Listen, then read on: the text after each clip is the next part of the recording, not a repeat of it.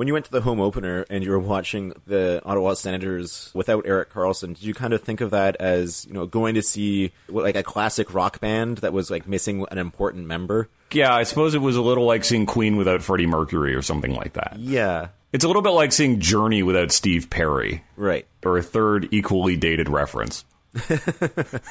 I'm sorry, I can't think of any newer bands because I've been at games listening to Missing Chicklets play the most dad rock you've ever heard. I swear somebody in that band used to be like a touring member of Dire Straits. What I'm hearing is that there's been a lot of three minute long slide guitar solos. What I'm saying is if you if you haven't heard taken care of business enough in your life to so far, my suggestion is you go to a Sens game. That said, when you're surrounded by Leafs fans and your house band starts playing Take It Easy by the Eagles, you're like, I will not take it easy, missing chicklets. Not right now. United in red. Remember Todd White. Where did Erik Karlsson eat last night? It doesn't matter if you ask. It's the Chet and Luke podcast. Good day, ladies and gentlemen, and welcome to episode Emily Rose of the Chet Sellers and Luke Peristy podcast. I'm Luke, and I'm joined as always by the man who never suffers a long-term finger injury. It's Chet Sellers. How you doing, man? Pleasure to be here. I'm doing well. Love the Thank you for show. Did you say you love the show? So this episode Emily Rose. She is, as I understand it, the longtime uh, Binghamton Devils fan. Been a Binghamton Devils fan uh, pretty much forever. So it's uh, it's a little weird to shout out somebody who's a, a fan of an AHL team of you know that's not associated with this franchise. But uh, go Broome County. I was uh, doing my research for this episode, and it turns out that no Ottawa Senators players have worn number 54.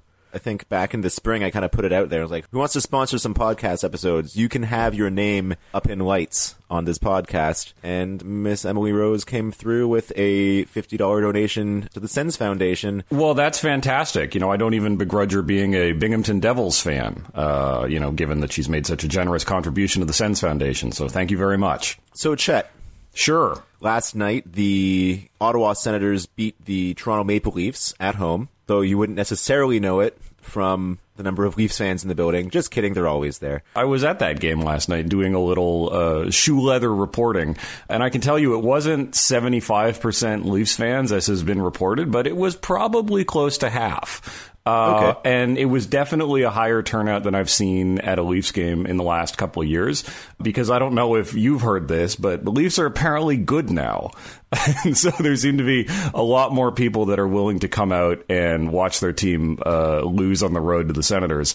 Well, look, we're talking about a Leafs team that is coming off a big win against the powerhouse teams, you know, like the Red Wings. And like, let's face it, like the Leafs' only loss is to New Jersey, and losses to New Jersey happen. Like, we we experienced that earlier this week, so there's no doubt that when you're the Leafs and you're just beating these, you know, incredibly strong teams, you're probably pretty good. The Senators came into this game, I think, with three wins, one loss, and three overtime losses. And all four of those losses came at home, and all three wins came on the road. And, you know, you were sort of wondering if they were ever going to win a home game. And then you're like, oh, and Toronto's coming to town on Saturday. They're going to lose that game, of course. But at the same time, you have to ask yourself which which team has had the worst omen coming into the game. And I think it was at some point on Thursday or Friday that Vegas declared the Leafs to be at eight to one, the presumptive Stanley Cup favorite. and eight to one, eight to one is still high enough odds that it's like, yeah, we don't know either. But as soon as that happened, I was like, oh, the Leafs are going to lose on Saturday. This is perfect. I'm so happy. And and and let me say this: I don't like going to Sens Leafs games. Like it just feels like a bad experience spiritually. Like you're They aren't fun. no, they're not fun. And you're sitting there looking around at your fellow citizens who are kind of revealing themselves, like, you know, in terms of who would give you up during wartime. Like, it's mm-hmm. not, it's not a fun place to be. Like, it feels a little bit like the purge or something like that. Like, this is just a game in October. So in the grand scheme of things, it's not going to mean nearly as much as when these two teams meet in the playoffs this year and the city of Ottawa burns to the ground. But there's still enough high anxiety and emotions on both sides that it feels bigger than it probably should be. And it doesn't end up feeling very fun to watch, especially when you're watching things like Johnny Oduya turn the puck over in front of his own net trying to do a 20 foot D to D pass. Uh, but let me say this as well. It used to be you would go to a Leafs game in Ottawa, a Leafs game in Ottawa, that's right. And you would see a wide variety of jerseys. You would see your Matt Sundins and your Wendell Clarks and your Tie Domis and your Darcy Tuckers. And, you know, The, sell the classics. The classics. yeah, celebrating a, a long history of great Leafs players who never won a Stanley Cup. And you go now, and literally the only jersey you see on the back of every Leafs fan is can you guess who it is? Um, I'm gonna go with probably the most underappreciated player in the league, um, Auston Matthews. That's correct. but it's like you're so you're seeing more people coming in the Leafs garb, and all of them have brand spanking new Auston Matthews jerseys. Like they never really had one to begin with. Like these people are just kind of coming out of the woodwork and finally admitting that they're Leafs fans. Like there were so many like brand new, almost with the tag still on Auston Matthews jerseys. Like you almost might as well call that thing my first Leafs jersey. Like I swear they give that hmm. thing out if you subscribe to the Athletic. That's how common it is. so it was it was a weird it was a weird weird experience. You say weird, but we are talking in a reality where the Senators actually won last night. And so my thoughts on the game are as follows. Toronto's not that good. I'm just going to throw it out there. All I'd been hearing is how these guys were the scariest offensive unit since the Comedy Central roast of Bob Saget. um, and I gotta say, still bad on defense, and not even that scary offensively if you have a system that makes you care even a little bit about defense. They are definitely good offensively when they can kind of set up and they're quick and they can transition quickly, but they also cannot play defense, as you say. They gave up a ton of odd man rushes. Ottawa kind of had better chances throughout the game, uh, you know, and it was 3 nothing after two, so it was only in the third period where you're like, well, score effects being what they are, they're going to give up at least one and then they gave up the second. And the Leafs never had the lead in the game, and they were down by two goals or three goals for most of it. But at the same time, like as soon as it was three two, and you know every Leafs fan around you is throwing nachos in the air, you're kind of like, oh no. yeah, I went out to watch the uh, to watch the game at a bar. You know, I was like I think one of two Sens fans in the bar, and so once it goes three two, the entire bar is starting uh, an Auston Matthews chant, and Guy Boucher's shook. He calls a timeout, and I'm just like, oh boy, here we go. I'm really glad I'm doing this in public. But then you got to give it up to your man and mine, Mark Stone. Seven seconds later, with the beautiful steal of the pass, and then buries his own rebound that was one of the most cathartic experiences I've ever had watching a hockey game. To go from that nervousness and fear to, oh right, they're actually trash, just instantly. That was uh, that was a beautiful goal. Stone and Hoffman and Brassard all looked great last night. And credit to Guy Boucher, I guess, for calling that timeout because it was right after the Leafs scored their second goal and the crowd just came alive, like the Leafs crowd and calling the timeout just gave them more time to keep chanting "Go Leafs, go! Go Leafs, go!" And I was like, "Guy Boucher, why are you doing this? you have to drop the puck so that they can stop chanting "Go Leafs, go!"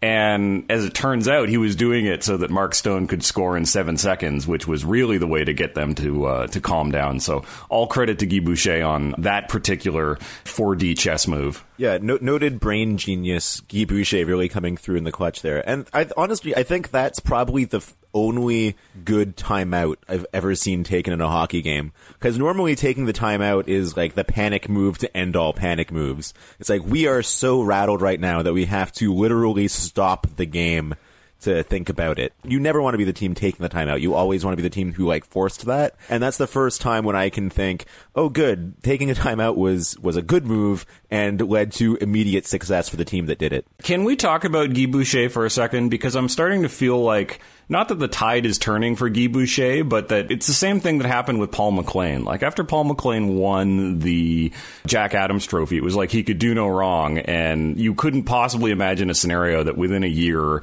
he would basically be out of a job. And that's basically where we were with Guy Boucher in the system last year. And then he goes and against the Devils on Tuesday puts out like Tom Pyatt and Cody Ceci to start overtime. You know, again playing 4D chess against himself because when you're in overtime at home, you got to play for the tie, I guess. Yeah. And I'm I'm starting I'm starting to see more and more people kind of drag some of those moves on Twitter, and I'm starting to wonder if things are not going to be a lot more difficult for Guy Boucher from a fan perspective this year. I do worry about Guy Boucher in, in that way because your man does seem a little prone to overthinking it from time to time. Well, well, here's and the I thing. Think, you know, not putting Erik Karlsson on to start overtime is like one of those times where you think if I was thrust into the situation of coach, I'd just be like, uh, you there, Karlsson, hit a home run type thing, you know? And pretty so, much.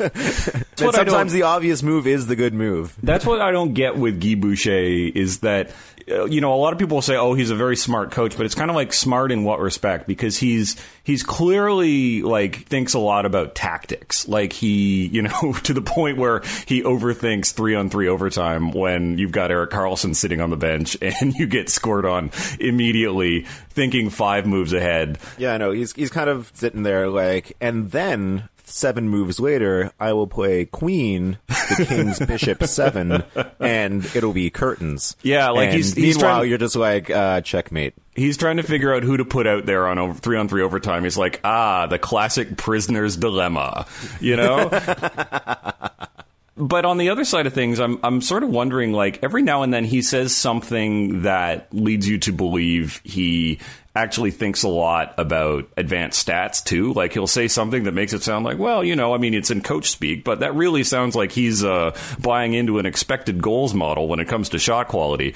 So you'll get that, but then on the other hand, you'll also get him saying things like, "Give me ten Mark Borowiecki's and I'll win you a Stanley Cup and a Super Bowl." And it's yeah. like, and a Super Bowl, Guy Boucher? That's a different sport you know so i'm never really sure where he's at on on some of those things he does seem to be a tactician but sometimes it works like calling a timeout while the entire arena shakes with go leafs go and sometimes it doesn't work like when you put tom pyatt out to start three on three overtime and lose immediately. Anthony scaramucci lasted longer than that shift of tom pyatt and cody ceci in three on three overtime yeah, I gotta say, uh, I think part of the reason why that three on three overtime was especially galling is because the Senators had just finished blowing a four two lead in the third period as well. I think so that's right. Kind of like, all right, well, we uh, we didn't get the two points, but you know, at least you've still got a chance to win it in overtime. Oh, here comes Tom Pyatt and Cody Ceci. What could go wrong? Yeah, so they blew two goal leads in both the opener against Washington and that game against New Jersey.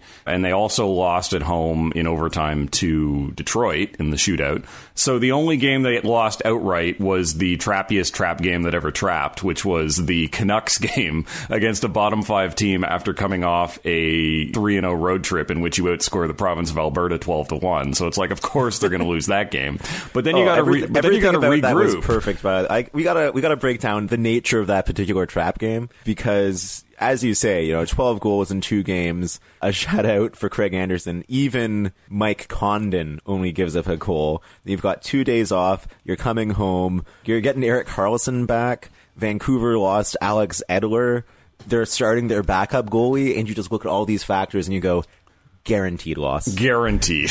it Lock it in. Lock that, it the heck in. That is the that is like the you know cop who's two days from retirement and just bought a boat game. Like, there's no way. There's absolutely no way that you're going to win that game. And I think, yeah. in a way, I think even they know that, right?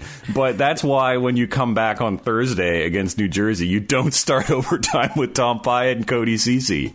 You know, when you've lost all your home home games, you need to do it for the culture. You need to put Erik Karlsson out there. The guy has six assists in three games. Like he's on pace for zero goals and 150 assists. In a sort of way, I was thinking of the Vancouver loss and the New Jersey loss as a kind of like karmic investment in my future. I was like, okay, we've we've paid the piper earlier this week. Can we beat the Leafs now? Yes. So the Senators are four one and three. Almost uh, almost six season. one three. Two more wins. Oh, that's even better than I thought. Right. Um, the only problem with going six one three is that then they're going to hit a skid and go eight one nine.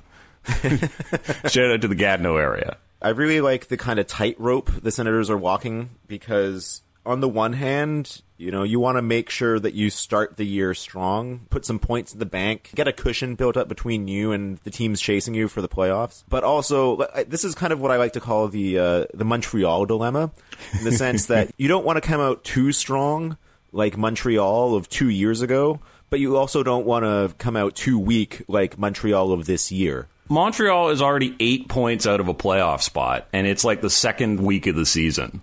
They Like- are rancid. Like they have a lot of work to do if they're going like and this is the thing with Montreal as far back as they are. Um, you've got right now it's very early, but in playoff spots in the Atlantic, you've got Tampa, Toronto, and Ottawa. Boston is like kicking around around 500, which is where we thought they'd be. Florida is not good. Buffalo is terrible again. And then even below Buffalo, you've got Montreal, right, who is supposed to basically challenge for the, you know, division lead. So playoff wise, I mean, like I'm saying this on October 22nd, but it's like playoff wise, I think this thing is in the bank. I mean, we're, we're rapidly approaching that point of the late fall where someone goes, statistically speaking, by this point in the season, like 93% of the teams that are in the playoffs now will make the playoffs. Yeah, what is that? That's And- like U.S. Thanksgiving, right? Like, you Yeah. know, end of November? That's all I'm waiting for at this point is just for, uh, I'm just waiting for someone to cite that stat and then I can relax for the next six months until, until the spring rolls around. I am, Why I do, we, why do we even bother having a whole NHL season when all you need are like six weeks of hockey? I don't get it. Here's a question. okay. Are you at all worried about uh, Bobby Ryan apparently being out for a month or more with a finger injury? Oh, and he's looked so good, and especially with Brassard. And I think That's true. Brent Wallace said last night that this is his sixth finger or hand injury in the last three years. Right? And this is the same right index finger that he broke back in February and missed 11 games.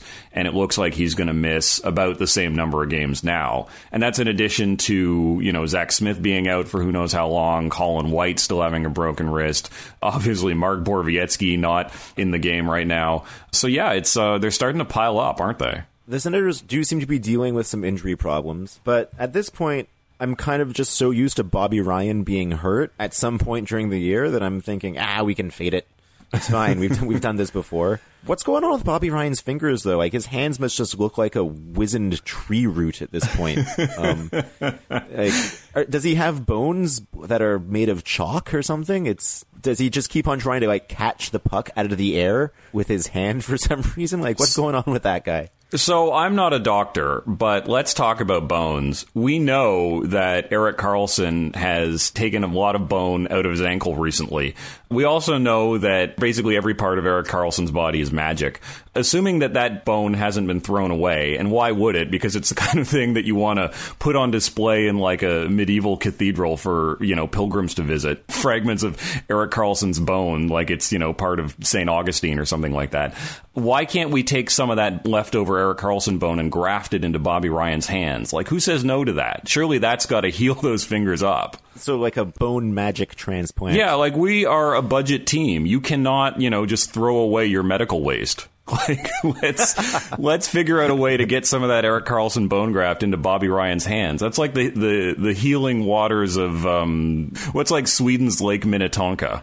Like that's what we need for the Bobby Swedish Ryan. equivalent of the Holy Grail. Yes, exactly. You have two choices when you take a bone out of Erik Karlsson. You either put it on display for pilgrims to visit for hundreds and hundreds of years, or you graft it into Bobby Ryan's hand and fix that problem once or for all. Make it happen. Either way, it's a missed opportunity. What's happening right now? My concern, though, is that it seems to be all the forwards that keep getting hurt. So instead of calling up, oh, I don't know, Thomas Chabot, we're calling up Chris DiDomenico. Oh, that sounds like a person who plays hockey for the Senators. Yeah, that sounds Sorry, like who? someone. Sorry, sorry, that's who? a- that sounds like someone I've heard of, other than say Thomas Chabot. Chris DiDomenico. Can we play Thomas Chabot at forward? I mean, Mark Borowiecki's done it. That might be a good plan at this point. You know? although I mean, it's hard to say because I think they try to play him on his offside, even if they did have him at forward. You know, Yeah. Chris DiDomenico sounds like whoever replaced Dennis DeYoung as the lead singer for Styx. Oh God. So we've got what, what is it now? Queen, uh, Styx, Dire Straits, and Journey. Oh man. This is the uh, Chet Sellers and Luke Peristy Dad Rock cast. um, thank you for tuning in. Anyway, get well soon, Bobby Ryan. Can you can you sum up how you feel through the season so far? Are you feeling confident? Do you think there's still a long road ahead? Are you worried about the usual predictions of doom in terms of the Senators and their apparently dismal analytics numbers? Tell I me how you feel- feel. I feel okay. I feel like they've picked up where they've left off. Their analytics numbers are not great. I think they will improve a little bit, but I think at the same time they're going to hit a skid at some point. Uh, everybody's going to say the bottom has finally dropped out. They do have some injuries piling up, so I think it will be a very long road ahead. I still think it's a playoff team. I don't think it's a division champion, but it is like a finish third in the Atlantic and play the Leafs in the playoffs and watch the city burn down kind of team. So we can all look forward to that. But for now, I think so long as they can kind of keep banking points, they uh, they need to do it. Are you ready for that? Are you ready to play the Leafs again in the playoffs? Because Absolutely maybe, maybe not. this is last night's win talking, but I'm I'm like I can I can handle this. I, I think the team can handle it. I think they can. You know, I, I would like their chances in a series against the Leafs. What I what I don't like is you know watching it. At this point, you only go to a Leafs Sens game if you're a Leafs fan, and part of like the only way you can find joy is to like make the person next to you miserable, right? Yeah, pretty much. And all the actual Senators season ticket holders are giving up those seats. A, because they don't really want to deal with the Leafs fans, and B, because they made enough money to buy a yacht selling those tickets to people that traveled four hours to stay in Canada and watch their team lose six to three. You idiots. If you were to say at the beginning of the year, okay, so after eight games, they'll have 11 out of a possible 16 points, and they will not lose a single game while Erik Karlsson is out of the lineup, you'll take that, right? Oh, for sure. And you know, there's a lot to be said for getting those overtime loss points as well, getting points where you can, and by that measure, the Senators are doing very well so far. Yeah, the overtime loss is the exact kind of point maximization you need to pick up throughout the year. Uh, it's just better when your overtime loss is sort of like that free point that you got because you scored a late garbage goal in the third to tie things, as opposed to when you blow a two goal lead and your two points turn into one point in the form of a demoralizing overtime loss, which has happened uh, twice now. The main criticisms of Guy Boucher do seem to be like mostly overtime related, and I think if like your biggest problem is like we can't quite figure out our optimal lineup, which accounts for you know five percent of the game, that's not so bad. Yeah, well, that's part of it, and the, the other part of it with Boucher is the you don't give Thomas Chabot steak, you give Mark Borowiecki steak. Did you miss him at all last night? Not particularly, but again, as much as the team talks about how they miss Borowiecki when he's injured, which seems to happen more or less every year given the style of game he plays, I wonder if, you know, Borowiecki's annual shoulder injury is a feature, not a bug, you know, because it gives other people a chance to play. Uh, and as much as they said they missed him in the playoffs last year, they really didn't. Uh, and I, think this, I think the same is true now. They, they did say they missed him, but at the same time, I never heard Guy Boucher or Pierre Dorion out here like we would have made the Cup Finals if we'd had Borowiecki in the lineup. Yeah, exactly. He would have scored that goal in the second overtime of game seven, and now I'm sad again. Oh. Folks, thank you for joining us, and we hope that the coming 74 games are just as joyous and blessed as the one we experienced last night. That is a Borowiecki number of games. It is. So there's a lot of season left to play. There is, but um, the system is doing its work. There you go. All right. Good day, good system, and we'll see you again soon. See you next time. Whoa, whoa,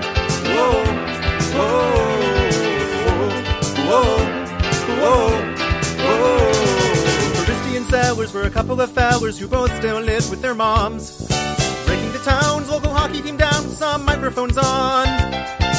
No other podcast was finer, or was more of a hit with the big rig diners. We never thought they'd make it past episode 5. Whoa, somehow these dudes named Shed and Peristy are alive. Whoa, whoa, whoa. We were talking a little bit about jerseys at the Leafs game, and I, of course, because I, you know, have to troll the Leafs fans at least a little bit, I wore my white Heritage Clarke MacArthur jersey. You're the biggest jersey hipster in existence because you even got that like on the day of the Heritage Classic, and you were like, "Check me out." Buying this, like no one's gonna have one of these. Catch me at the Send store getting the commemorative patch put on it. Oh, what a what a boast! Um, but my question is: the Leafs fan at the game wearing the Toronto Dion Phaneuf jersey. What's he thinking? Because he's wearing a Leafs jersey. But it's for a player that is playing for the Senators, who is getting roundly booed by Leafs fans every time he touches the puck, uh, because you guys chose to give him all that money. It is weird to think about the fact that I really like Dion Phaneuf now. If Dion Phaneuf got traded, would you still wear a Dion Phaneuf Sens jersey to a Sens game? Because I guess that's what's happening here. You'd be like, ah, that guy was fine. I, I wear this jersey. Dion Phaneuf was the easiest guy to make fun of when he played for Toronto, but as soon as the Leafs fans that used to cheer for him are booing him in Ottawa, I was like, you leave Dion Phaneuf alone. He's suffered enough. He Even gave though- you everything. yeah, even though he, you know, makes seven million dollars a year and has a, a famous actress wife and you know a huge spread in PEI where he gets the whole team drunk on Glen Breton Scotch and they go out and lose a preseason game twenty two to nothing. Uh, you Look, leave Dion look, you make alone. fun. That, that's that's leadership. That is leadership in the NHL. Is getting the team drunk on scotch. you So leave can- Dion Phaneuf alone. It's weird how easily you switch your opinion on a player as soon as they put on the right shirt. Yeah, it's almost like it's more about the shirt. Yeah.